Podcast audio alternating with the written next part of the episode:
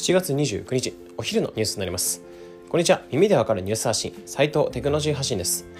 このチャンネルでは毎日テクノロジーニュースを深掘りして1ニュース5分でわかる形でお届けしています。今回のピックアップしたニュースをお伝えします。それでは行ってみましょう。えついにメルカリもアプリ内でネットショップを開けるようにというについて解説したいと思います。で今回は Engadget からの引用になってます。で今回メルカリがスマホ一つでネットショップを開設できるメルカリショップスというサービスを開始すると言ってます。でこれによりユーザーは同じメルカリアプリ内で自分の商品を簡単で売れるようになると言ってます。でこのサービスはメルカリの子会社創造が発表したものになって。てポイントとしては主に3つあるのかなというふうに思ってます。で1つ目っていうのが専門知識なしでできるところ。で2つ目っていうのが無駄な料金がかからないとこ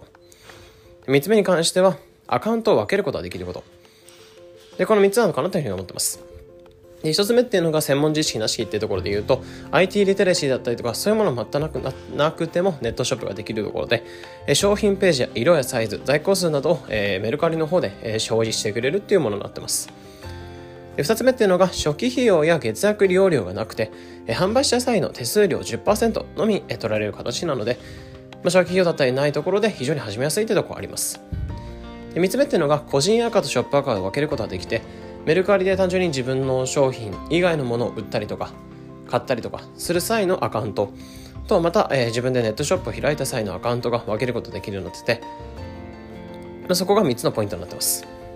でこのニュースを受けてすでにメルカリ利用するユーザーがいるため、えー、ベースやショップファイナーなど同じようなサービスを展開するところと比べると、まあ、非常に戦いやすいのかなというふうに思いました。ということで今回ついにメルカリもアプリ内でネットショップを開けるようにというについて解説しました。ピックアップしたニュースは概要欄にリンクに載せてありますので、もしもう少し詳しく知りたいと思った方はぜひ、このような形でこのチャンネルでは毎日更新されるテクノロジーニュースをより深掘りしてできるだけ分かりやすくお伝えしております。日々の情報収集に役立ててくれば嬉しいです。また、忙しい方向けに無料 LINE アットピックニュースというサービスを運営しております。毎日10分無料でより濃くニュースを理解できるサービスとなっています。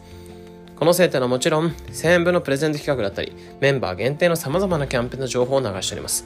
もしこれを聞いていてまだ登録あった方いたからぜひ概要欄のリンクから無料メンバー登録ってのを待ってます。それでは良い一日を。